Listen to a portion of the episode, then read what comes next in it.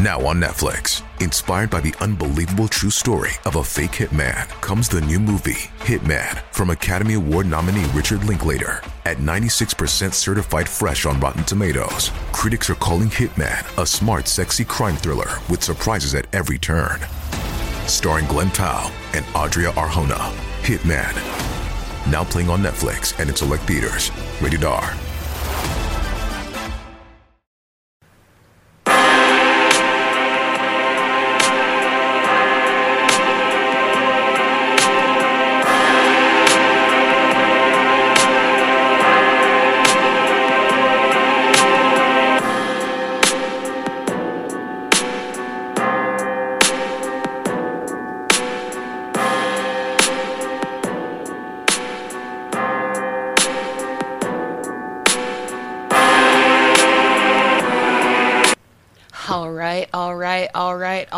Welcome back to another episode of What Had Happened, a True Crime Podcast. I am your host, Kimberly, bringing you lesser-known true crime stories. Thank you for returning for another episode. I hope everyone is doing well. Okay, quick sigh.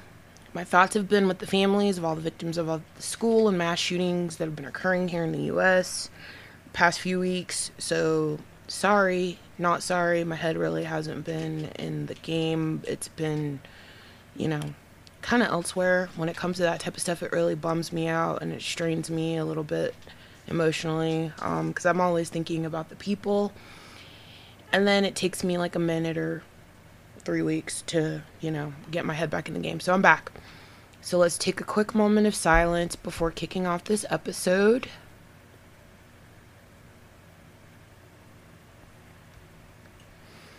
Okay, fam, time to get into it. It feels really good, not gonna lie. It feels really good getting back into recording. Sorry. I've missed you all. I hope you've all been able to enjoy your surroundings, because, you know, different types of weather, different seasons, different parts of the world, but it's summertime here in the U S, so I hope you guys are, like, super enjoying that. Happy Pride Month! Woo! Yes! And happy Father's Day today. Hence me being tardy for this party to record today, you know, reflected on, like, having a dad and, you know, my children and their dad. So, that's been super dope. Anywho, thank you so much for being a huge part of that whole refill of my soul. I am so grateful for you and your listenership. And you know what time it is. It's time for me to say thank you, thank you, thank you. You're far too kind. Thank you, thank you, thank you. This is your shout out time. Welcome back, Franklin, Charlotte, Raleigh, Winston-Salem, and Holly Springs, North Carolina. Hi, Minneapolis, Saint Paul, Eden Prairie, and Fergus Falls, Minnesota. Hey, Phoenix, Queen Creek, Gilbert, Tucson, and Chandler, Arizona. New London, Columbus, Cincinnati, Akron, and Cleveland, you rock. You're the best, Chattanooga, Memphis, Nashville, Kingsport, and Knoxville, Tennessee. Welcome back always, Luxembourg, Italy, Singapore, Belize, Guam, Morocco, Armenia, Azerbaijan, Libya, and Peru. Thank you, thank you, thank you for the likes, shares, and subscribes. Don't forget to join the What Had Happened Facebook group and follow all of the social accounts that can be found in the description box with my references per the usual. Whew. So last episode, I discussed the scores of veterans who were murdered at the hands of V A nurse Kristen Gilbert for nearly a decade in Massachusetts. Today's episode, I wanted to travel back down south to the Sunshine State and tell you what had happened at the hands um, of the Tampa, of a serial rapist and then killer along the Tampa Strip. Robert Joe Long was born on October fourteenth, nineteen fifty-three, in the tri-state border city of Kenova, West Virginia. Kenova's name deriving from its bordering states of Kentucky, Ohio, and Virginia, for those who didn't figure that one out. I thought, I think it's cute. She cute. His parents were Joe and Luella Long. So, when Bobby, as he was affectionately referred to, was born, was born.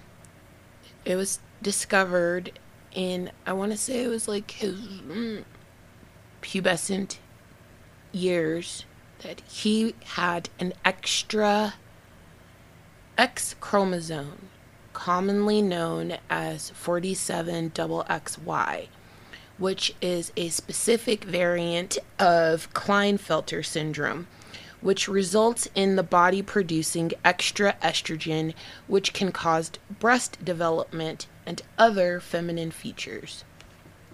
In nineteen fifty-five, pardon the throat, oh my goodness, let's take another sip. It's dry in here.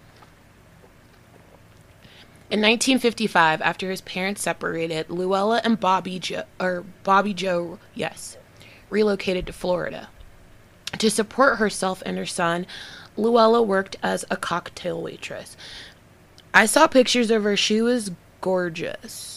And I say that to say this. While the two um, struggled for many years, you know, to live because, you know, she wasn't making a lot of money. And this is the oddball part. The two shared the same bed. She also, as we've seen in a lot of the other stories that I've told, I know this happened in the Neely story, excuse me, for instance, where Luella had a lot of male suitors who frequented her bed. So, as a little boy, Bobby was ostracized and bullied for scores of shit. And it all began to fester into a deep-seated hatred for women, particularly his mother. We hear this a lot when it comes to serial killers, whose victimology is geared towards women.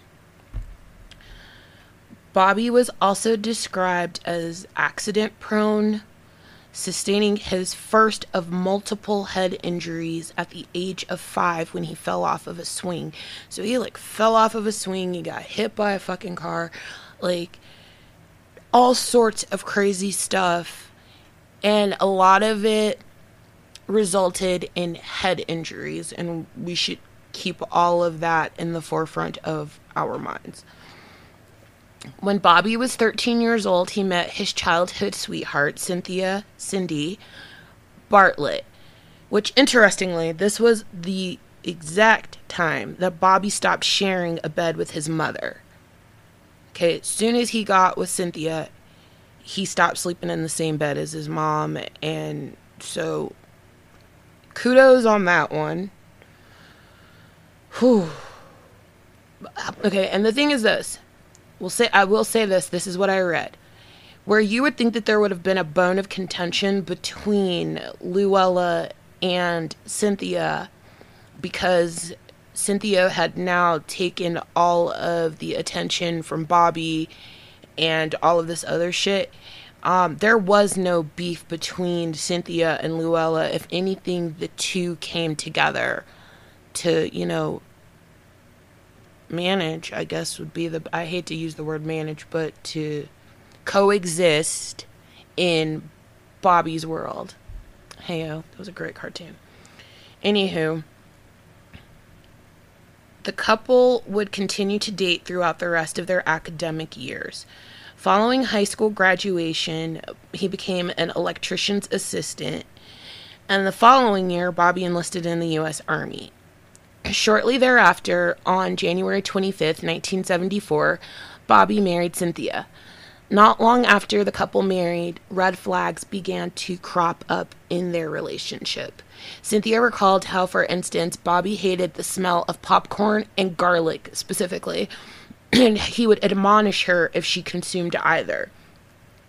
There were also times where Bobby would accuse Cynthia of having affairs because she was just having general conversations in social settings, you know, with men. Like, you're at the neighbor's barbecue and the P F C next door is asking if you brought the potato salad, and now Bobby thinks that the two of you are banging. This is very textbook. We've seen this before as well. So shortly after the couple married, Cynthia became pregnant with the couple's first child. On March fourteenth, nineteen seventy-four, so that didn't take long, they just got married at the end of January. They're newlyweds. Bobby was in a motorcycle accident that resulted in a five-month recovery process in hospital. So at the time of this accident, the frontal lobe injury sustained seemed to have completely changed Bobby. Hospital staff noted that although Bobby was in a body cast, he would masturbate like hella lot, to quote my friends in California. Okay? Like, and they would catch him doing this repeatedly. So it would be like, you know, like five plus times a day. And they also noted that his disposition was volatile and aggressive. The head injury Bobby sustained impaired his impulse control, activating a severe case of hypersexual behavior and aggression. Upon being released from the hospital, Bobby was discharged from the Army, you know, because of medical issues. Having been discharged from the Army, Bobby went back to school and trained to become a radiologist or an x-ray te- technician. Um, six months after the birth of their son, Cynthia and Bobby became pregnant again, this time with their daughter, who was born in nineteen seventy-five. While Cynthia would say that Bobby was stern, he was a stern man, he was also a great father who doted on their children. But when Bobby came home from the hospital, also, you know, as his spouse, she noted that he was a completely different man from the person she'd grown up with. And let's also take that into consideration. She'd known him since they were thirteen years old. Okay? So she'd grown up with him, and she'd loved him since she was a child. So while Bobby had always been hot-tempered in the past, the new Bobby was increasingly violent. This was the new aspect. Besides the hypersexuality being activated, he was now becoming violent. Bobby would abuse Cynthia verbally and physically during the course of their marriage. When Bobby wasn't abusing Cynthia, she said he'd leave the family home for hours on end.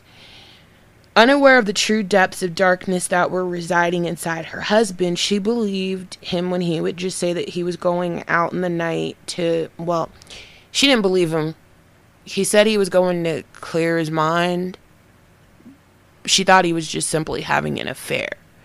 Oh no, it was way danker than that, of course. This is what had happened to True Crime Podcast. Are you kidding me? So he said he was going out to get air and clear his thoughts, but instead Bobby began feeding his insatiable sexual appetite by raping women he found selling items in classified ads. Finally, in nineteen eighty, so this is like five years later, after sustaining a beating that resulted in her need for medical attention, where, you know, they asked, girl, are you, like, are you being abused? And she denied, denied, denied. The staff didn't believe, and so they had the, they had to notify the police. And, of course, when the police showed up, she was like, no, no, no. But, you know, she got her fortitude. She found her gumption, she took the children, and she filed for divorce. Following the divorce, Bobby continued raping women he'd find selling items in the penny saver and classified ads. It's estimated that during this time, at, he was noted, he was noted as the classified rapist. Bobby raped fifty plus women in Fort Lauderdale, Ocala, Miami, and Dade County. Answering ads selling small appliances and furniture, the ruse was this. Hold on, I like to hit that with the echo. Ruse. The ruse was this. Bobby would show up well-groomed, and if the seller was a single woman, or hell, even if she was a married woman, if her husband was gone, or there were no signs of a man there present at the home, Bobby would say that the item be- that he would like to use the bathroom, And while he was in the bathroom, he would pull out his rape kit, which included bindings and a knife.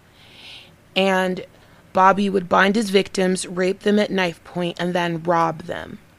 Now, if when he arrived, a man was present at the home, Bobby would say the item being sold wasn't what he was looking for and continue hunting the classifieds for his next victims.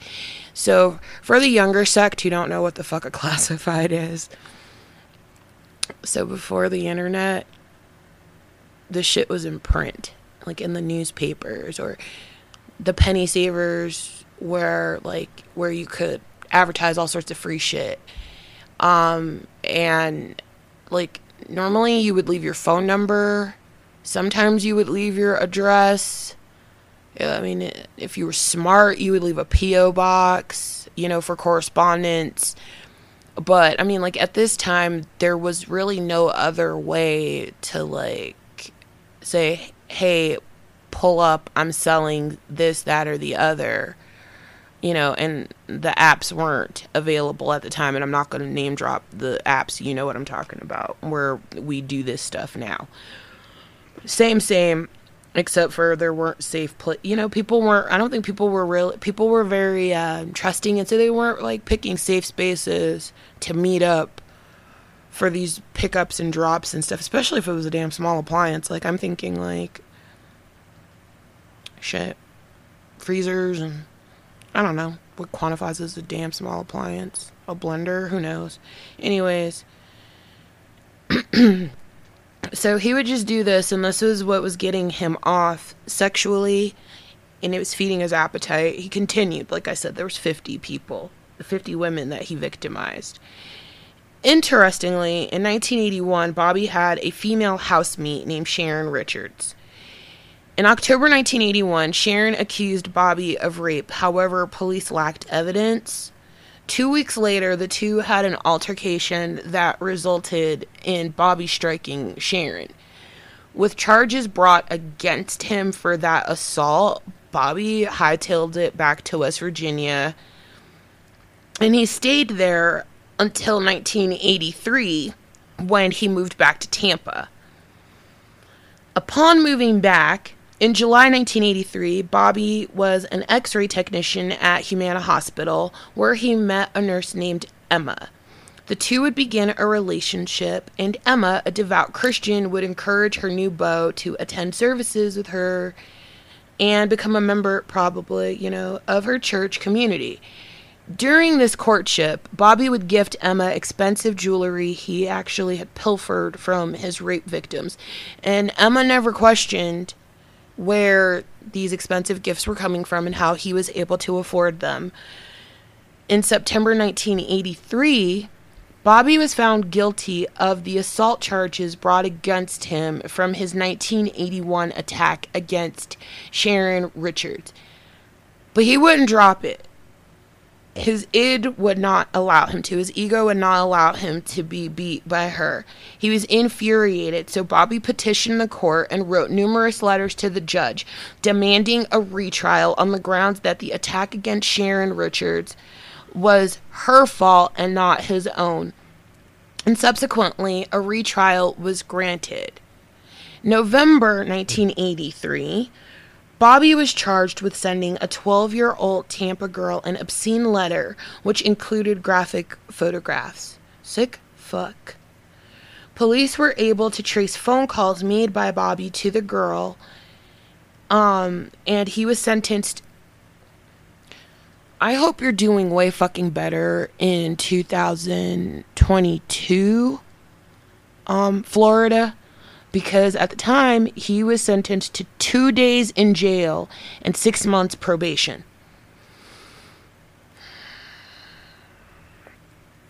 In the beginning of nineteen eighty-four, Bobby faced off with Sharon in court once again, fighting the assault charges from nineteen eighty-one and, you know, the guilty verdict from eighty-three. Despite testimony from credible witnesses who backed Sharon, Bobby was acquitted. As he exited the courtroom, he laughed at her. Free of that legal hindrance, Bobby would begin frequent, frequenting the Strip heavily, where there was a heavy concentration of sex workers and strip clubs, similar to Times Square in the seventies and eighties, I'd imagine. And in nineteen eighty-four, Bobby would cross over from being a serial rapist to a serial killer. On March twenty-seventh, nineteen eighty-four, Bobby cruised up and down Nebraska Avenue in his maroon nineteen seventy-eight Dodge Magnum like a shark. twenty-year-old artist Ann Wick crossed paths with Bobby that evening. After coercing the twenty-year-old into his Magnum, Bobby abducted Ann and raped her viciously. Unsatisfied with just raping her, he strangled her and discarded her body. It would be eight merciless months in the Florida elements before her remains would be discovered. May tenth, nineteen eighty-four was the last time anyone had seen, I, I want to say her name is Gwen Long, aka Lana, a nineteen-year-old Asian exotic dancer who worked at the Sly Fox Lounge in Tampa. Three days later, Sunday, May thirteenth, was Mother's Day. That evening, a few teenage boys were walking through a field near I seventy-five when they observed a peculiar odor. The boys decided to investigate and quickly found a black object that appeared to be a body lying in the tall grass. After running to notify their parents and police arrived, it was initially difficult to identify the body as her face had been infested with maggots and she suffered from rapid decay. What was most peculiar was that Lana's nude body, which was face down, was positioned, it was positioned in a super macabre position. Her hands were tied behind her back, like her wrists were bound approximately like eight inches apart, and a noose was draped around her neck three times. There was a silk, a white silk gag in her mouth. She'd been beaten severely, and her hips were broken to pose her legs. And it was, you know, hypothesized to be done for shock value. It wasn't until a missing persons report describing Lana was discovered that she was identified because of, you know, the sever- the severity of decay and everything. It was said that due to her lack of transportation, Lana, who was also, besides an exotic dancer, unfortunately had a substance abuse problem, so she would willingly accept rides from people. On May twenty-seventh, nineteen eighty-four, a construction worker came across another female body in a lover's lane near Plant City, and it's north of I four in Hillsborough County. Officials from the Hillsborough County Sheriff's Office arrived to examine the scene, and soon they realized that the scene was oddly familiar from the scene from May thirteenth. The mostly nude woman was on her back, and she was clad in a green t-shirt, which had been ripped up the front and pulled back, leaving her arms in the sleeves to bind her. Her wrists had been tied behind her back, and this was also done in a loose fashion, just like with Lana. And once again, a rope had been, you know, loosely draped around her neck three times. Like the simil- like the crime two weeks earlier, the ropes used to bind her and to strangle her were of different, you know, different materials. There was a leash-like rope around her neck that had been partially cut by a knife, possibly with the same weapon used to cut her neck and cheeks.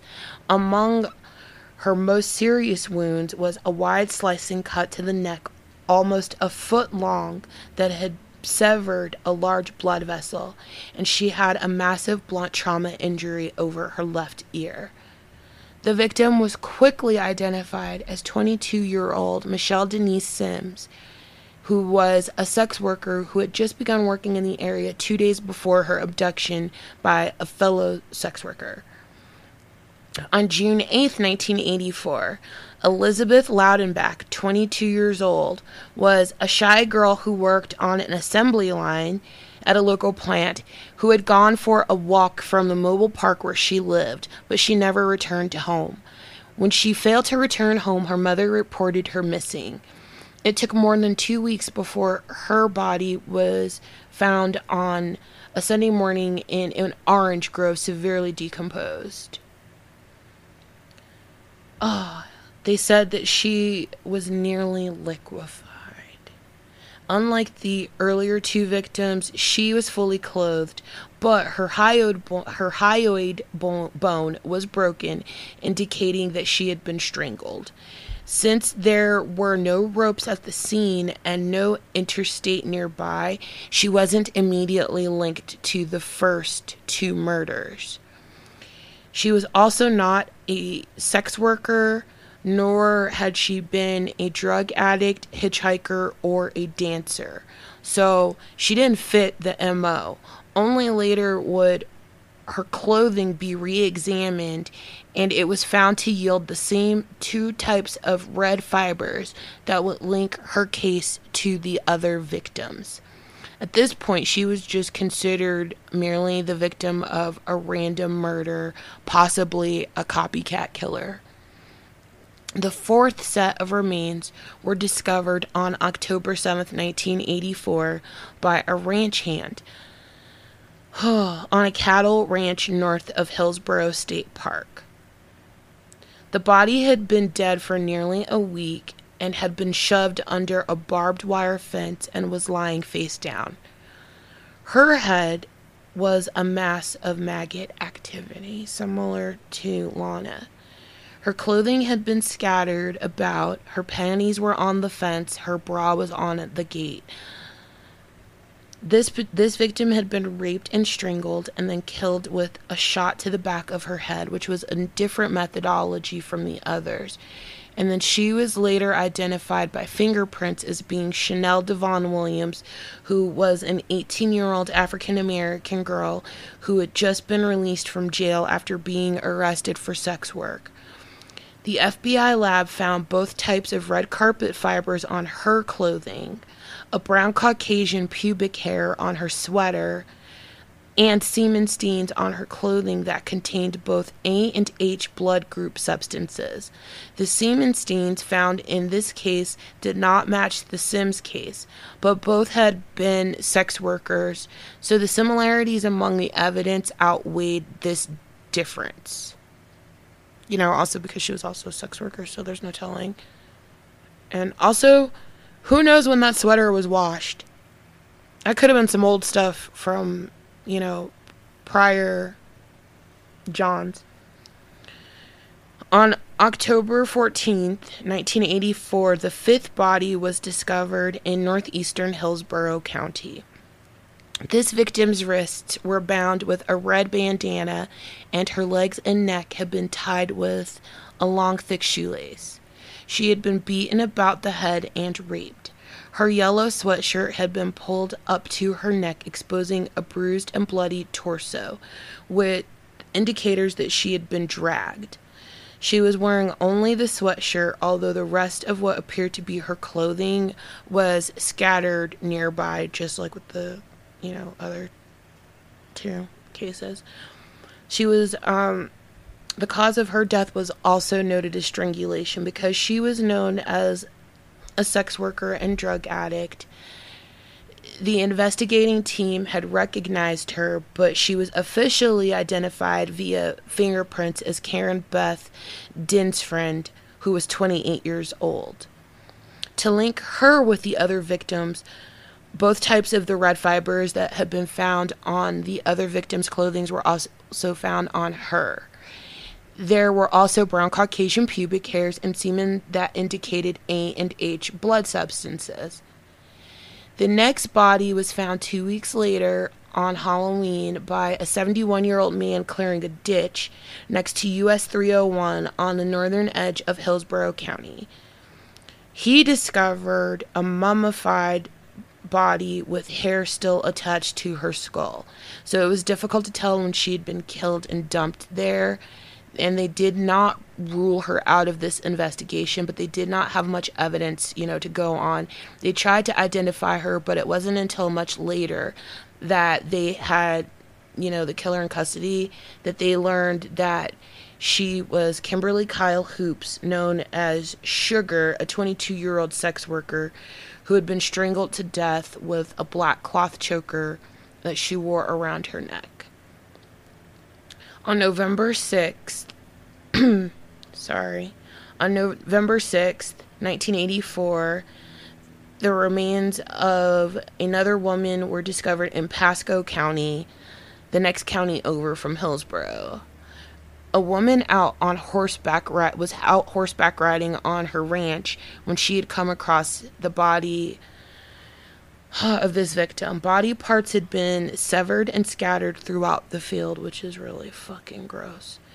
Doctor Joan Woods, chief medical examiner of Pasco County, determined that the victim had been dead and dumped there for about two weeks.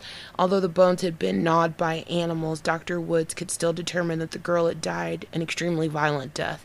There was a nine-inch cord tied twice around her neck over a piece of cloth, and a thick shoelace bound the wrists together. There were no bullets or bullet wounds, so they they deemed this cause of death as strangulation. Despite the dismemberment, there were many similarities to the other victims of the previous murders. This victim was a Caucasian female who was approximately twenty years old and about five foot five. She was later identified after the killer was apprehended as eighteen-year-old Virginia Lee Johnson, a sex worker out from the Tampa Strip. On November twelfth, nineteen eighty-four, oh dear, a sign painter in Tampa came across another woman's body. The Tampa police called the Hillsborough County Sheriff's Office to take a look at the murder scene. This victim wore another... This one also had a leash-like noose around her neck, and she had rope burns on her body. Her face was severely beaten, and her legs were forced open, you know, in a macabre display for shock value. Her clothing had been thrown and discarded near her, and fecal matter lay on her shirt. Doctor Miller estimated that she had been dead for two or three days, and that the cause of death was strangulation. Inside the jeans were a driver's license for the victim, Kim Marie Swan, who was a twenty-one-year-old dancer who also worked at the Sly Fox Lounge on the Tampa Strip. On her body, they also found small particles of the reddish fibers and some brown hairs. They didn't specify whether or not they were pubic hairs or head hair, but brown Caucasian male hair. So the investigators were like trying to investigate everybody who was hanging out on the strip, and they used their evidence and the F B I profile of the killer to narrow their search, but the killer was still eluding them.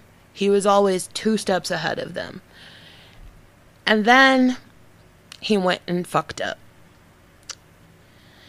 He abducted seventeen-year-old Lisa Mc- McVey.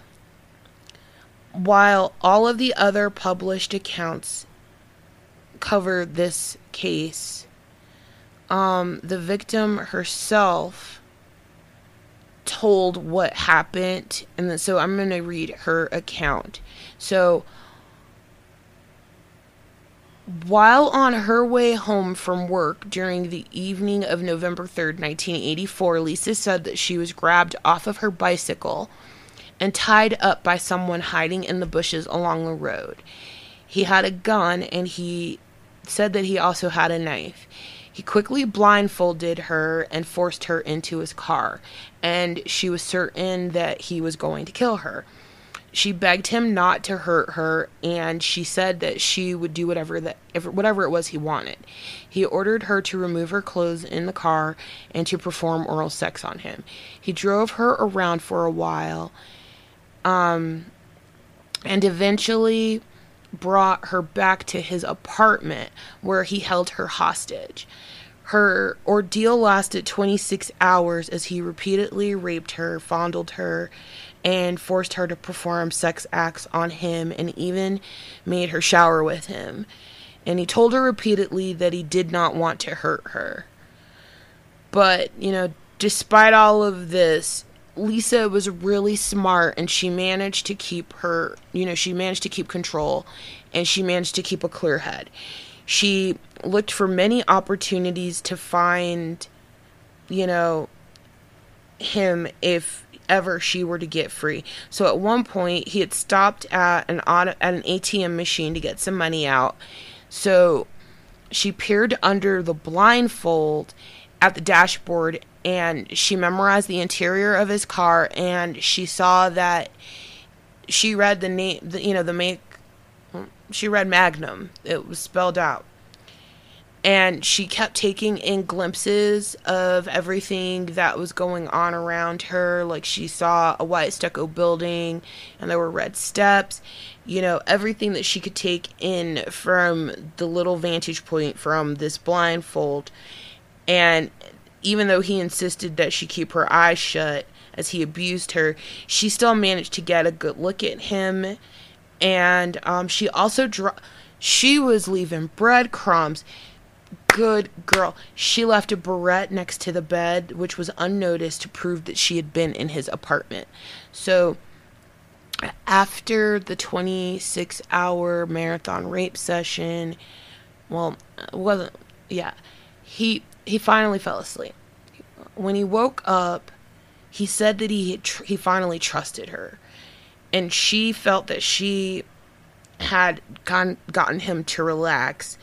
And with that being said, he was less brutal. And this is all within that twenty-six hour time frame. So he, she also said that he had stopped referring to her as bitch and started calling her babe. So he was now humanizing her. He was seeing her more as a human and not as a possession. He even said that he wished he could keep her. And she had no idea what he, what his intentions were, but she found ways to keep him from being upset and getting angry. And then he seemed to lose interest in her, and he took her back into his car. And now she knew she had to find a way to get out.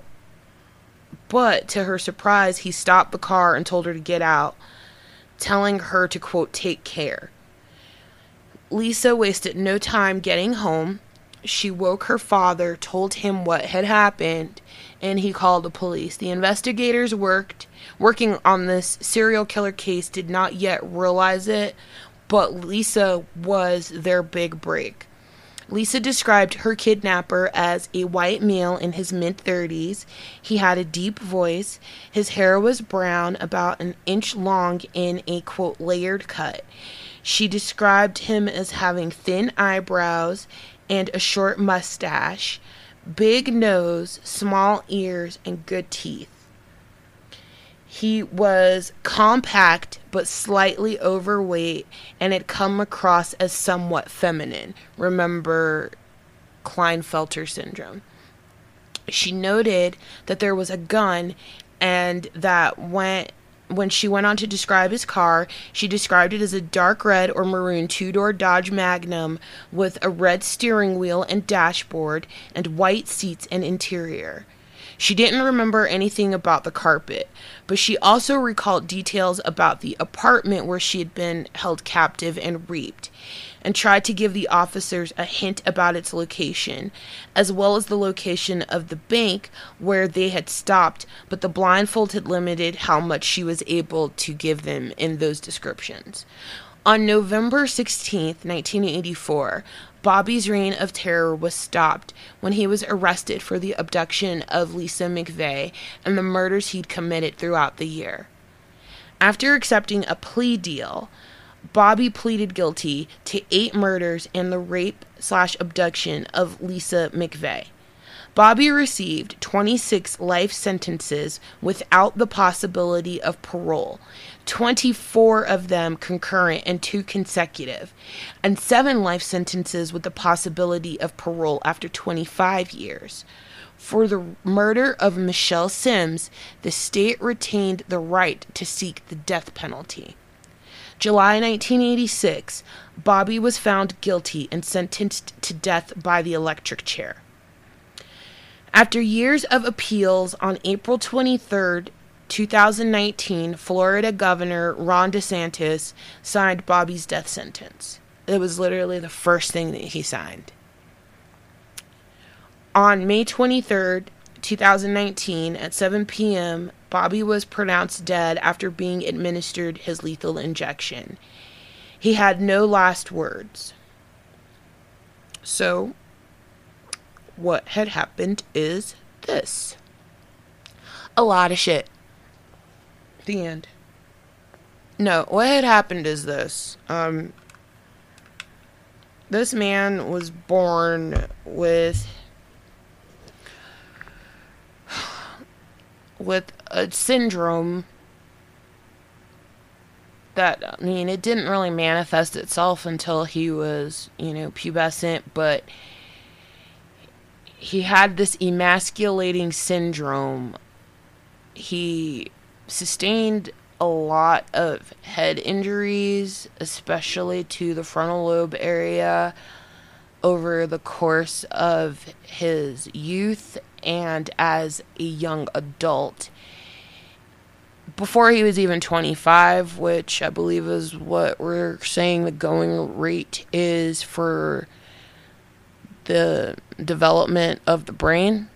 Like twenty-five is when we stop developing, so technically his brain was still developing when he had when he sustained that head injury in that motorcycle accident in nineteen seventy-four. Um, his mom was a weirdo with him in the regards to the co-sleeping until he was thirteen years old. I understand the sleeping quarters if they only had one room or there was only one bedroom and one bed. I understand all of that, but at some point she should have recognized, as a woman, despite being the mother, as a woman, that it was inappropriate to share a bed with her son, her developing son. Also, the fact that she had tons of male suitors who were coming in and out of the home, being basically paraded. I'm sure all of that obviously played on his, A, hatred for his mother, B, mental development, C, how he viewed women in general. Because if you go back, mom was a cocktail waitress. Mom dressed provocatively for the time, so mom was not wearing tons of petticoats and shit underneath poodle skirts or whatever. Mom wasn't Donna Reed. M- mom was a sex kitten, and there's nothing wrong with that. I'm not here to shame her. Mom was given bombshell Marilyn Monroe when he wanted, you know, Donna Reed. And, you know, hey, she had her own sexual appetite that she needed to quench. However, she was selfish in the regards that she paraded these men around her impressionable son, who also was having all sorts of internal crises. Um, because, again, as it was even described by Lisa McVey, he had some feminine qualities about him, and it's because of the Klinefelter syndrome.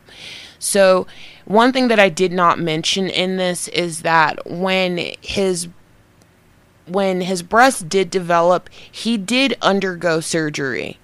A few surgeries to reduce the the mass masses. Um, so he did have a chest reduc- he had a couple of chest reduction surgeries, but his mental was still radically different from others, because he also was having all of these accident-prone instances. Then at thirteen years old, he meets Cynthia, and his attention focus, you know, he focuses all of his attention on her.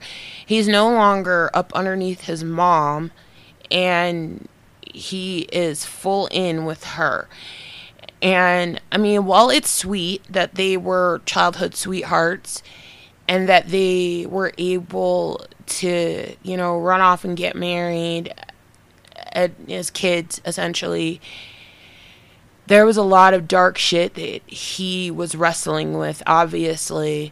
Besides trying to, I feel like he tried to over... He tried to be overtly alpha and masculine to compensate for the femininity that the Klinefelter syndrome produced in his body with the estrogen and the softening of features, the femininity of features, the delicacy of it all that may, you know, that may have been visible for people, you know, um, and then he got into that accident, and it really rattled his noodle radically and shifted everything. Cynthia said he was, it was like night and day. He was a different person. Where he used to just be an asshole, he was now a violent asshole. And, you know, the staff had noted that he had become hypersexual.